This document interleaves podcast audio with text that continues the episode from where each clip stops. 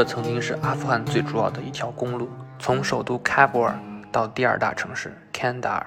这条路现在已经被毁坏了，这条路目前的状态是无法修复，必须重新建设。大家好，我是江好客。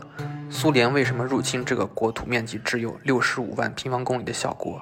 苏联的真实意图又是什么？阿富汗这个国家六十五万平方公里，三千多万人口，是属于一个中等规模的国家。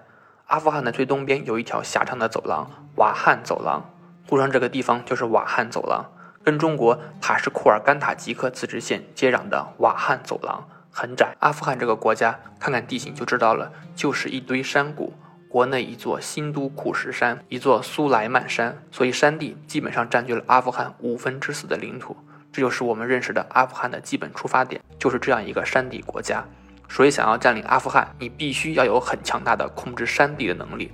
但是很遗憾，没有任何一个军事强国作为外部力量可以控制山地，因为山地中间生活的是那些散居的部落居民，彼此之间的关系是亲属关系，对于外人都很警惕，所以外来的势力想在阿富汗扎根是不可能的。历史上，英国曾经三次入侵阿富汗，两次失败，最后惨败到只剩一个人从阿富汗逃出来，败到这种程度。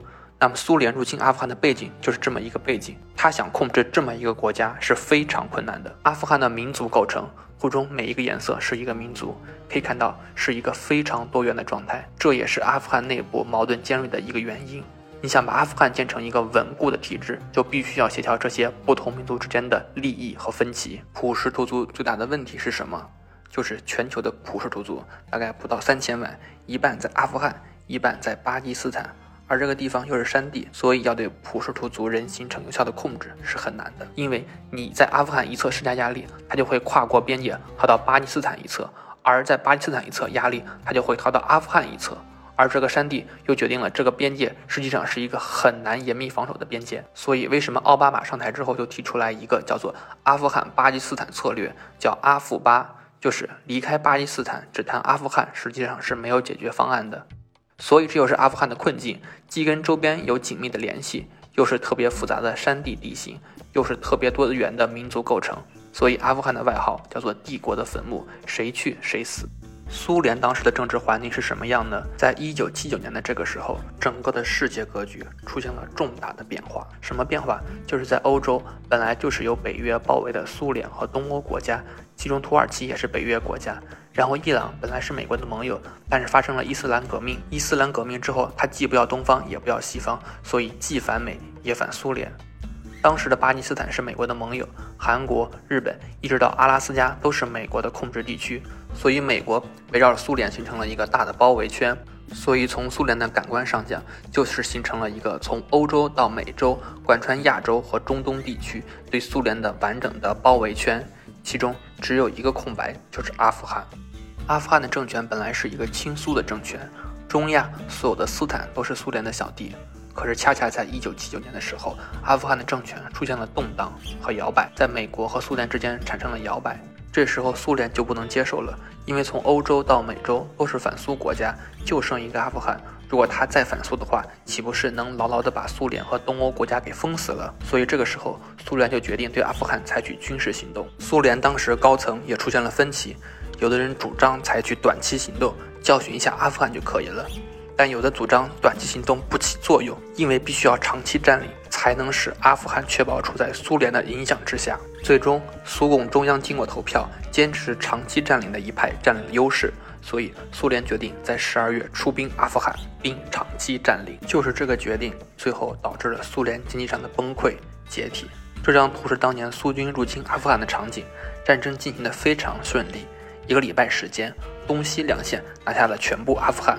东线占领了首都喀布尔，西线占领了大城赫拉特，最后在坎大哈会师。但是这只是大城市，山地你是控制不住的。所以，恰恰是苏联的这种脱离现实的考量，决定了苏联根本没有准备好怎么去处理阿富汗山地地区的这些部落居民。大城市都牢牢地控制在苏联手里，那么山地的居民就组织成了现在我们叫圣战者。那个时候的圣战者是美国支持的，反对苏联的。就像今天一说圣战者都是恐怖分子，那时候叫反苏壮士，由美国、沙特阿拉伯、巴基斯坦、阿联酋这些国家提供的武器，组织他们起来组织游击队来跟苏联对抗。这个图就是一个普通的阿富汗家庭这种状态，大家可以看一看，真的是家徒四壁。所以在这个状态下，他们是没有什么可以失去的，你对他也产生不了任何威胁，你想对他进行控制也没有手段。所以这个就是苏联在阿富汗没有办法落地生根的原因，就是你没有能力让当地的人对你进行服从。阿富汗今天依然是这样。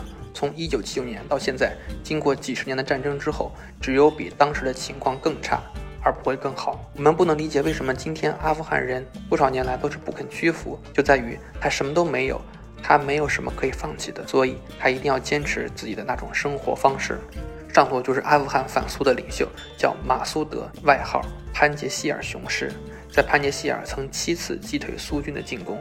你可以想象，苏联红军当时在欧洲也是所向披靡的，在阿富汗竟然被一个游击队队员七次击败，这是一种什么样的状态？当时美国、阿富汗这些国家联合起来支持阿富汗的那些部落居民、山地居民起来反抗苏联入侵，这才是阿富汗问题最初的开始。